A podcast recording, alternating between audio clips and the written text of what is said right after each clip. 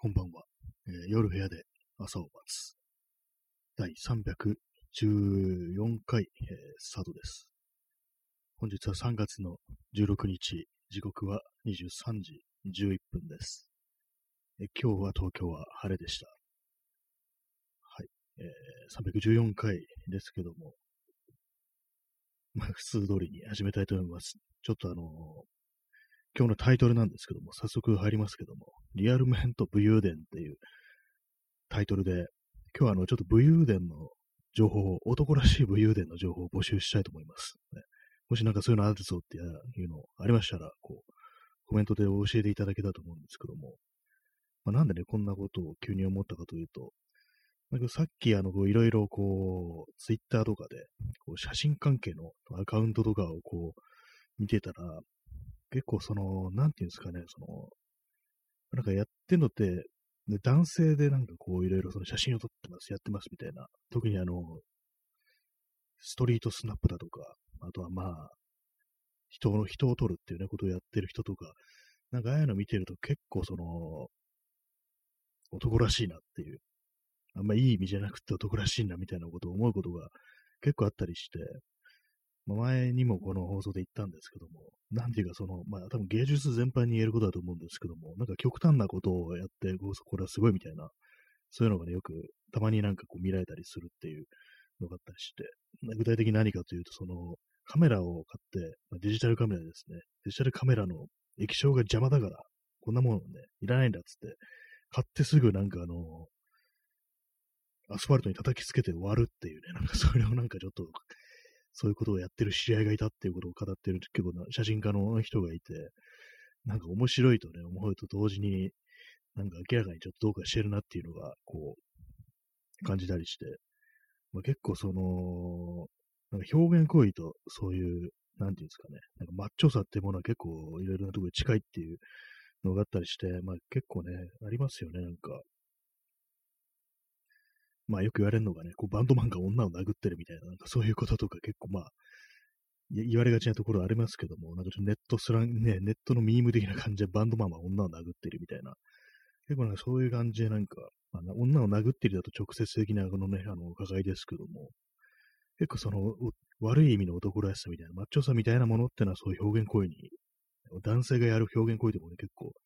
付きまとうなってことはまあ、思ったりするなということをまあ感じたということで、まあ、それでなんかこう皆さんの周りの男らしいね、リアル面の武勇伝がありましたら教えてくださいというね、まあ、そんな感じなんですけども、まあ、こういうことを言ってる私自身がそういうものからね、全然自由であるかというと別にそうでもないんでね、やっぱりなんか極端なことやってなんぼだっていうね、ことはなんか割と思ってしまいがちなところあるんですけども、今でこそあんまそういうことじゃないですけどもね、結構その、5、6年前とかね、なんか結構極端なこと言ってたかもしんないなみたいなことをたまに思うことがまあ、あるんですけども、そうなんですよ。なんかでもそういうのを見てるとこう、なんか結構嫌になってくるっていうか、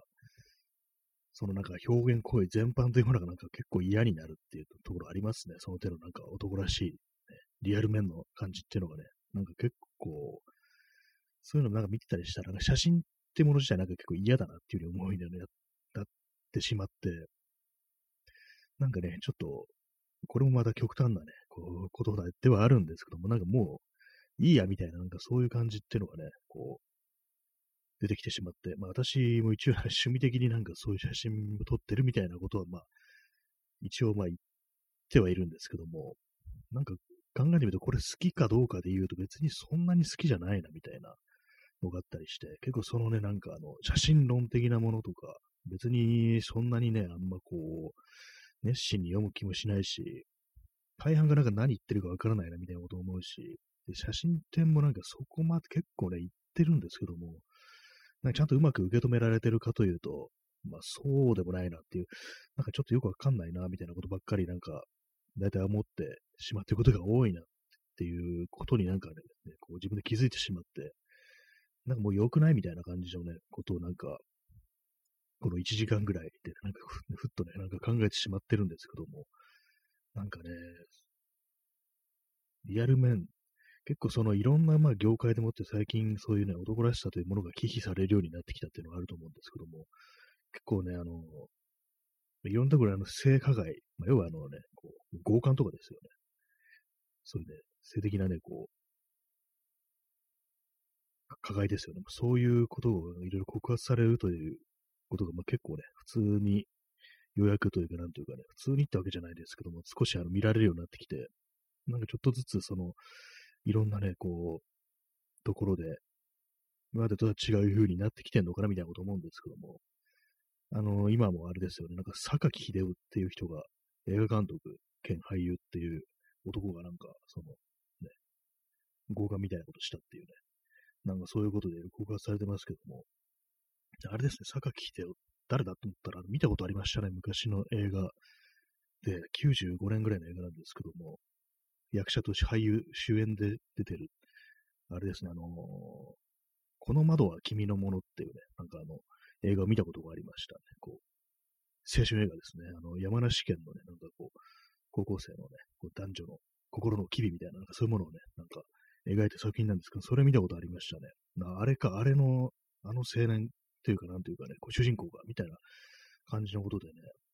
あれがこう大人になって、まあ多分その映画の時すでに大人だったと思うんですけども、ね、成人したと思うんですけども、ああ、そうなんだっていうね、そういうことやる人間なんだっていうね、ほんとなんかいろんな悪評があったりするっていう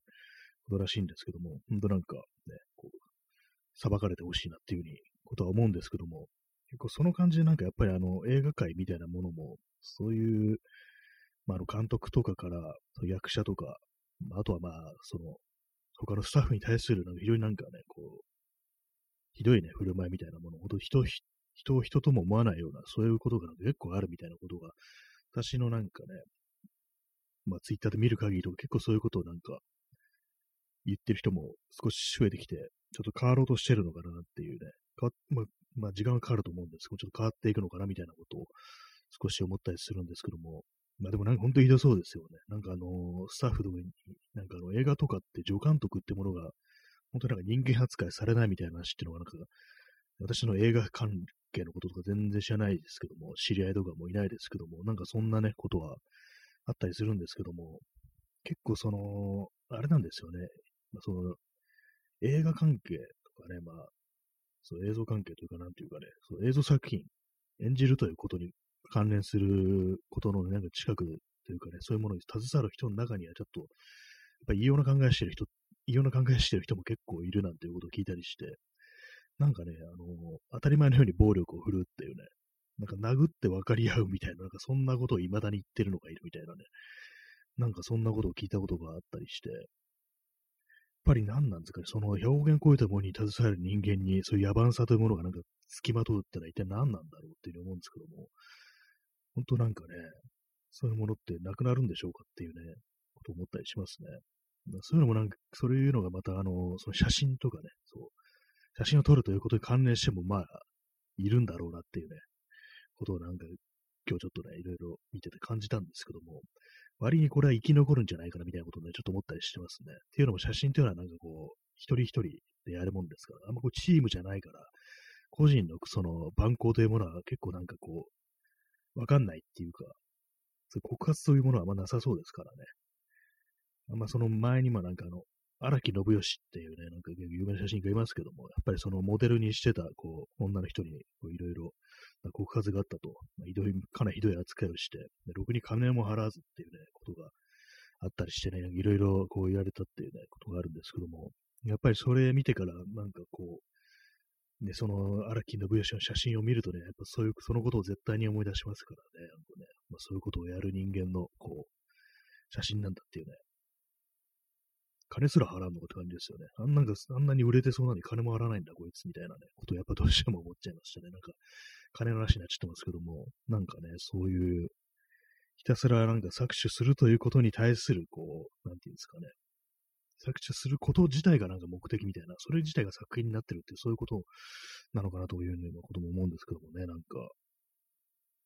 えー、P さん、伝統的指定関係を元にしてきたことが、クリエイターのハラスメント体質のもと、まあそうですね、結構そういうものはなんかね、作る表現行為というものに対して、やっぱこう、指定関係、あの、徒弟性みたいなね、なんかそういうことはありますよね。弟子入りみたいな感じで、師匠、師匠みたいなね、感じでね、やっぱりそういうことがあるから、やっぱりもう、ハラスメントっていうものがなんかもうそう組み込まれてるっていう、まあそういうことなのかもしれないですね。本当なんか少年兵と畳を叩けば叩くほど良くなるみたいな感覚がね、やっぱりこう、染みついてるのかもしれないですけども、でも結構そのありますよね、なんか。結構その日本人のなんかね、その手のなんか、その徒弟性というかなんというかね、こう、しばき体質ってものは、実はなんか、そのあんまり昔はなかったみたいなことを、がなんかたまになんかそういうこと聞いたりするんですけども、あの、やっぱ日本軍というものをなんか経由したことによって、軍隊、軍隊のね、こう、名残みたいなものがなんか未だいろんなところに残ってて、そこから、そこがなんかね、いうなんか異様な世界になってるっていうことは聞いたことあるんですけども、もしかしたらね、そういうなんかクリエイターとかのね、なんかそういうものも、ひょっとしてね、こう、あれかもしんないなっていうね、その、軍隊とかのあの影響みたいなものがひょっとしたらあるのかなと思うんですけども、まあ、それは考えすぎかっていうね、まあ、気もしますけども、まあでもそうですよね。師弟関係ってものはもう大体そうですよね。師匠、弟子っていうね。そんなのはね、もう本当に、まあ、ハラスメントのね、温床ですからね。すべてがやっぱそうだっていうのがありますけども、ちょっと前にこの放送であの部活というものをね、悪であるという話をしましたけども、ああいうものもそうですよね。本当なんか性犯罪とかもね、温床でもありますしね、本当あれはなんか本当なくなった方がいいと思いますね。私のこう、知ってるところでもね、あの、体育会系のね、体育会系のその部活のね、部員があの、強姦したなんていう話とかありましたからね。まあ、それをなんかまあ、そういうこともあったりして、普通にあいつら、まあ、レイプマンを出してるっていうね、まあ、そんぐらいのことは私は思ってるんでね、本当になんかもうなくなるべきだと思ってるんですけども、まあ本当なんか全てのなんか本当になんかものがなんかレイプカルチャーに通じてるっていうね、そういうことがあったりして、ね、本当暴力とね、強姦にこう、ね、結実するっていうのがあるんですけどもね、本当にね。えー、P さん、指定の死が軍事における元帥との混同、中国の伝統的共同関係にも暗い影を落としてますね。ああ、そうなんですね。あの、確かに軍人におけるなんか、元帥っていうね、元帥の帥は師匠の死っていうね、指定の死っていうね、まあそういうところありますからね。まあ、中国の伝統的共同関係にも暗い影を落としてますね。ああ、中国のその、かんね、その、師匠と弟子っていうような関係ってのはあんまよくわかんないんですけども、私なんかそれを聞いて思い出すのが、まずあの、ジャッキー・チェンの水拳とかですからね、それ以外になんかあんまこう、よく知らないんですけども、やっぱりそういうとこがあるんですね。まあ、中国の、まあ、でも儒教文、ね、儒教の価値観みたいな、そういうものが非常に大きいんですかね。まあ、韓国、東アジアなんかみんなそんな感じですけどもね。まあ、韓国も韓国でそういうね、いろいろ、こう、年上というものはなんか絶対であるみたいな感じで、なんか私が前に聞いて話ではね、ネットでまあ読んだ話では、あの、韓国に旅行に行って、まあ、ご飯食べるところだった飲み屋みたいなところで、その、ね、たまたまそのね、知り合った人となんかちょっと話して、話してたら、なんかこう、自分の方が年上だってことが分かったら、あ、もう、兄、じゃあ兄貴だねっていうふうに言われて、兄貴兄貴っていうふうに言われて、なんかすごく持ち上げてくれたなんていうことを言ってる人いたんですけども、それもなんかちょっとまあ怖いっていうね、ところありますよね。年が上立ってなかったらもう、兄貴兄貴っていうふうに言ってくるっていう。あの、韓国映画でよくありますね。なんか、あの、ちょっと、あの、思い出すのはあれですね。息もできないっていう韓国映画で、なんかこう、まあ、ヤクザのね、ヤクザの主人公に、まあ、この下っ端が、ね、だいたいまあその事務所みたいなとこからね、出ていくときに、兄貴失礼しますつってなんか、妙に早いお辞儀をするっていうね、あのシーンが妙にこう、印象に残ってるんですけども、必ず兄貴って言うんですよね。まあ、そのその感じっていうものはなんか結構東アジアに根強いのかなっていうふうに思うんですけども、まあ何なんですかね、こういろんなところで、まあ、クリエイターにおけるね、こう、指定関係っていうものはね、ですよね。あれも生み出しますね。あの、クリエイター、あの、有名なあの写真家のドモン・ケンというね、人も、弟子のことを殴りまくってたっていうふうに言いました、聞きましたからね、なんかね、普通に。まあなんか、あの人は、まあ、体の銃が、確か脳梗塞かなんだかって、なんか晩年というか、その、年いってからは結構体の銃が効かなくなったってこともあって、それで なんか手が出るっていう、そういうこともあったような感じのニュアンスのことはどっかでね、聞いたことあるんですけども、なんかツイッターにあの、弟子の弟子っていう人がいて、ま、今から見たらあんなの完全にパイラ親父でしょみたいなことをなんかその人が語ってたのをね、読んだことがあって、やっぱそうなんだみたいなこと思いますね。ものすぐポカポカ、ポカポカ殴ってたなんていうね、こと言いますからね、言葉で言うより前にね、殴ることでなんかこう、そうじゃないっていうことをね、示すっていうね、なんかそんなこと言ってましたね。ねストロムさん、普通に逮捕。まあそうですね、あの、人ね、人に暴力振るうのはもう逮捕っていうね、まあそれも原則ですからね、おうち国家なんですからっていうね、なぜそういうものが許されてるのかっていうのありますよね。なんかあのー、殴るのは OK っていうね、殺すの NG でなんか殴るの OK みたいなことありますからね。不思議ですよね、なんか。学校とかだと普通に暴力とか振られてるって感じでね、私、私の通ってた学校とかそんな体罰とか、まああったにはありましたね、やっぱね。なんかね私はね、まあ、覚えてるのが、体育教師が、なんかあのー、マラソン、マラソンのなんか練習みたいなやつですね。ランニングですね。それやってるとき、あのー、ちょっと見てない、教師のね、目が届かないところで、あの、距離をね、あの、ちょっと、まあ、いわゆるショートカットしてね、なんか、こう、ごまかそうとしたっていうのがあったりして、それは結構いたんですけども、私やんなかったんですけども、普通にあのね、ズルはしなかったんですけど、普通に走ったんですけども、それをね、なんかね、こう、まあ、どう、どう気づいたのか知んないですけども、ちょっとあの、ささっきあの、衝動型したやつ、ごちく出てこいっていう風に言って、一人ずつね、あの、拳であのね、額をね、ゴツンってね、こう、殴るってことやってましたね。そういう感じで普通になんか暴力というものがね、売られるというね、異常な環境であるっていうね、まあそういう学校というものがあるんですけども、まあ学校だけじゃないんだろうなって思いますね、本当に。それこそさっき言ったの映画界とかも、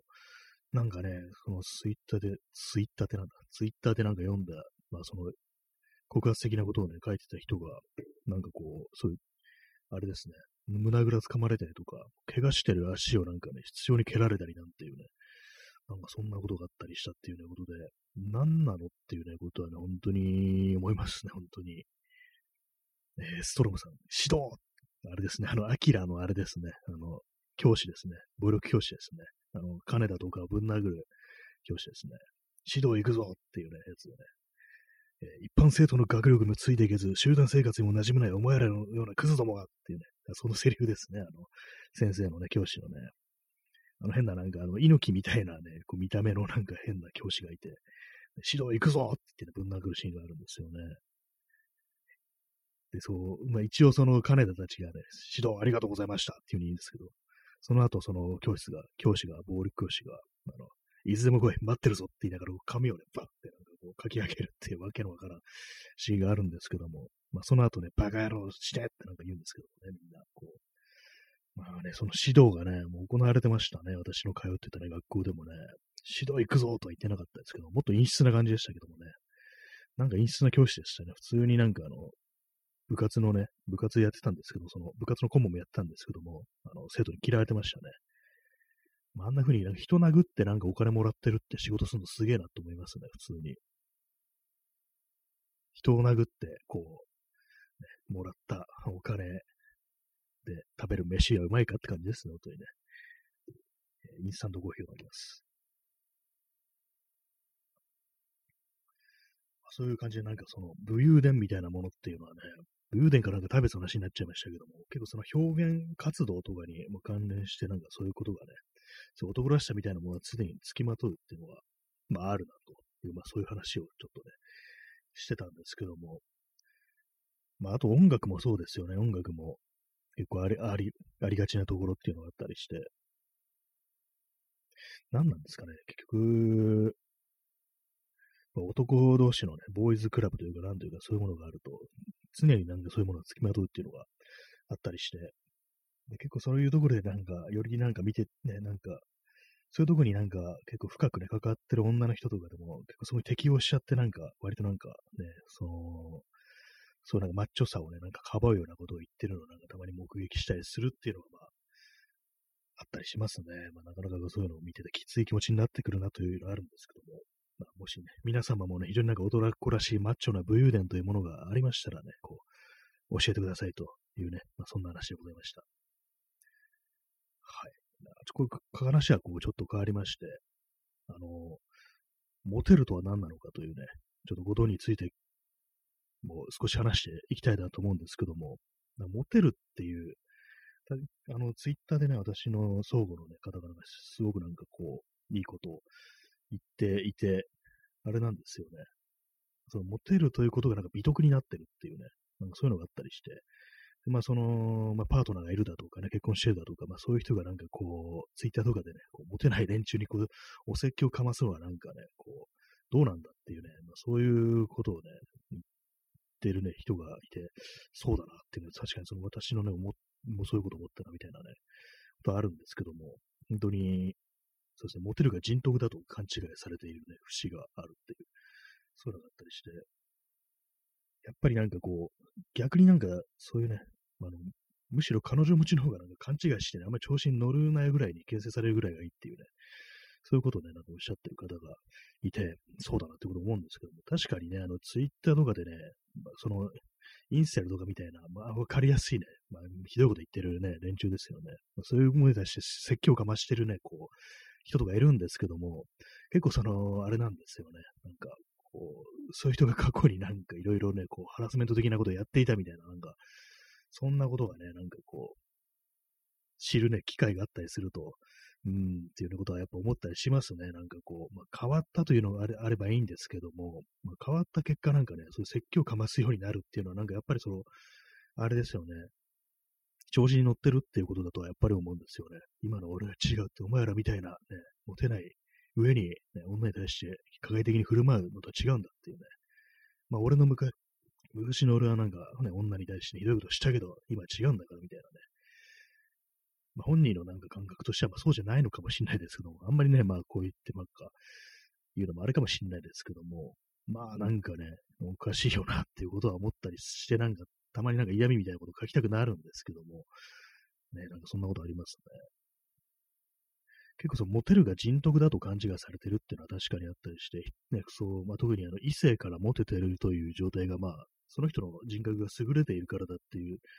そういうところはなんか結構思われがちだと思うんですけども、私の感覚としてはあれなんですよね。モテるって状態はなんかこう、何らかの欠落を示してるっていうことだと思うんですよね。あれですね、あのーえー、P さん、ファルスヘッド。まあ、なんかそんなこと言ってる人もいましたね。ファルスヘッドって要はあの、男性器のことですよね。ファルスっていうね。あの、よくあの、プログラミングの用語とかで false っていうね、FALSE ってありますけど、私なんかあれファルスって呼んじゃうんですよね、なんか。 false っていうはずなのに、ファルスって呼んじゃうんですけども、それだとね、こう、そう性的なニュアンスじゃないかって感じになっちゃうんで、あれなんですけども、ファルスセットね。なんか自分はそう、そうですね、ファルスセットだからって言って開き直っちゃう人もいるし、ね、そういうまあ自分の、ね、過去みたいなものを追い隠して、今なんかそのインセルに説教かましてるみたいな、そういう人もいたりっていう感じでね、なんか、あれなんですけども、なんかね、ちょっと、いろいろなんか思っちゃいますよね、どうしても。まあ、そのモテるということが何らかの欠落を示すというのは私ずっと思ってて、何かね、失ってる状態であるっていう、何か欠けてる状態だから、そういうね、ことになんか求めなきゃいけないっていう、まあ、これ仮に、仮にまあちょっと、異性としましょう。ね、異性に、まあ、異性愛者だとして、まあその、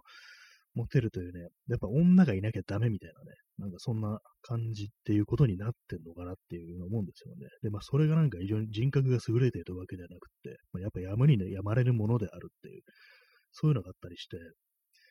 まあある意味ね、なんかこう、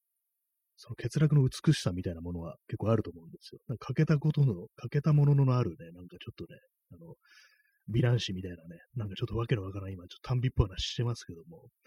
なんかそういうモテる人間とやっぱね、なんか欠けて、欠けているものである、欠けてあってほしいみたいなのがありますね。私、ね、まあこれ思い出すのがあれなんですけども、ヘルマン・ヘッセの地と愛という小説があって、まあ、これはあの二人のね、男が主人公のなんですけども、一人はね、こう、まあ、地と愛というタイトルから地に生きる人間と愛に生きる人間というね、二人のね、こう、物語なんですけども、まあ、愛に生きるね、こう主人公、ゴールドムントっていうんですけども、その動画が、非常に多分、ね、あのー、作品のね、小説の描写だめ多分ハンサムなんだと思いますね。男前なんだと思いますね。イケメンなんだと思うんですけども、いろんなね、まあ、放浪して、まあ、旅職人みたいなことで、彫刻家だったりするんですよ。で、まあ、いろんなところに、一ところに落ち着くことなく、いろんなところ行って、で、そのね、先々でこう、女性とね、なんかこう、いい感じになったりするんですけども、やっぱりね、そう、どこにも落ち着けないっていうね、そういう感覚が常にあって、で、まあ、それに対して、その、もう一人のね、あの、ナルチスというね、主人公はもうずっとあの、あ、自信ですね。えー、あのね、学者なんで、あの、聖職者であってね、学者なんでね、ずっとあの、なんていうんですかね、ああいうとこは、修道院っていうのかな。修道院みたいなとこで研究をしてたりとかね、祈りとかね、そういうことをやってるんですけども、やっぱりね、まあその、結構揺れてますね。地震に話、話を遮られるという変な音になってますけども、あとインスタントコーヒー飲みます。なんかいつかでかい地震が来るのかなと思いつつ、なかなかね、こう、来ないですね。まあ、来ない方がいいのかもしれないですけども、でもいつか来るんなら、ね、なんか、ね、分かってればね、対処しようがあるからどうのこうのって思いますね。えー、ストロムさん、こっちからもカタカタ聞こえます。あ、やっぱそうですか。やっぱ部屋がね、なんかカタカタってね、ちょっときしむような音がしてますね。そんなに多分振動大きくないと思うんですけども、なんかちょっと幅が大きいような、触れの幅が大きいような気がしますね。横になんかこう、ゆらゆらみたいな感じで揺れてるっていうね、感じですね。結構マイクが音をね、拾いますね。まあそういうことで、まあそのね、あの、ヘッセのね、小説からなんか思うんですけども、やっぱりその愛に生きる人間、モテるという人間はやっぱこう、愛に生きる人間であってほしいし、そのことによって何か失ってるね、こう、人間ではないかっていうね、人間であってほしいみたいな、私も趣味かもしれないですね。なんかこう、だからね、その、人徳ではないっていうね、まあ、そういうのふうにはやっぱ思いますね、モテるっていうのは。魅力的ではあるっていうこともありつつ、その一方で何か失うものも大きいっていうね、まだ揺れてますね。あ、結構、でかいですね。これは なんか放送中に地震が、結構でかい地震が起きるってことになってますけどもね。結構間を空けて、こうゆらゆら揺れてますけども。誰か巨人が、巨人がこの部屋を揺さぶってんのではないかみたいな、そんな感じになってますね。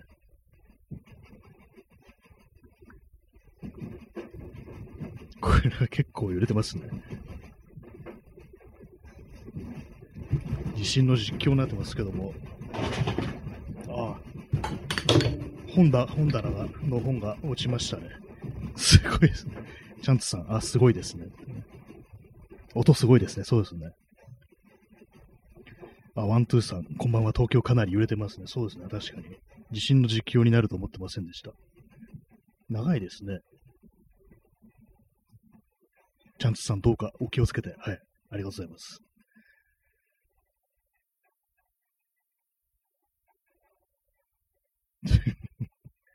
あ、ちょっと収まってきましたね。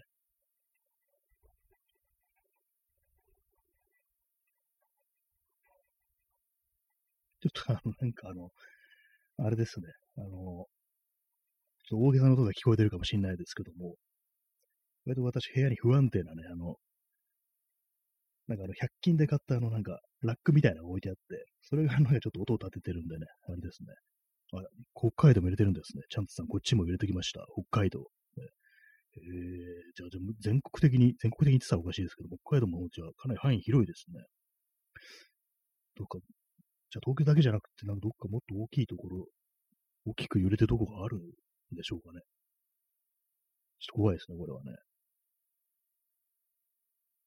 えー、アストロムさん、宮城5弱。ああ、大きいですね。また宮城かって感じですね。なんか宮城定期的になんか揺れてないかって感じしますね。5とかね。なんかね。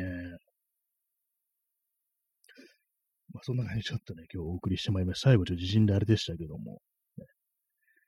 まあ、皆様ご無事でいることを、ね、こう、望んでおります。本棚から本が落ちるというのは結構久々ですね。あの、昨日話したあの、中島落語の愛を引っ掛けるための釘の文庫がね、バラッパタッと落ちてきましたね。まあ、長いのはね、久々でしたね、こんな風に。ね、はい、まあそんな感じでね、地震、最後地震でなんかね、こう、変な感じになりましたけども、まあ本日はね、ご清聴ありがとうございましたというところでね、まあ、この辺りで 終わりたいと思います。ちょっとあの、ね、部屋に散らばった本を片付けたいと思います。ねまあ、ちょっとまあ残ってますけども、この辺りで、ね、津波注意報出てますね、チャンスさん。あちょっとね、心配ですね、これはね。はい、まあ、そんな感じで皆様ご清聴ありがとうございました。それでは、さようなら。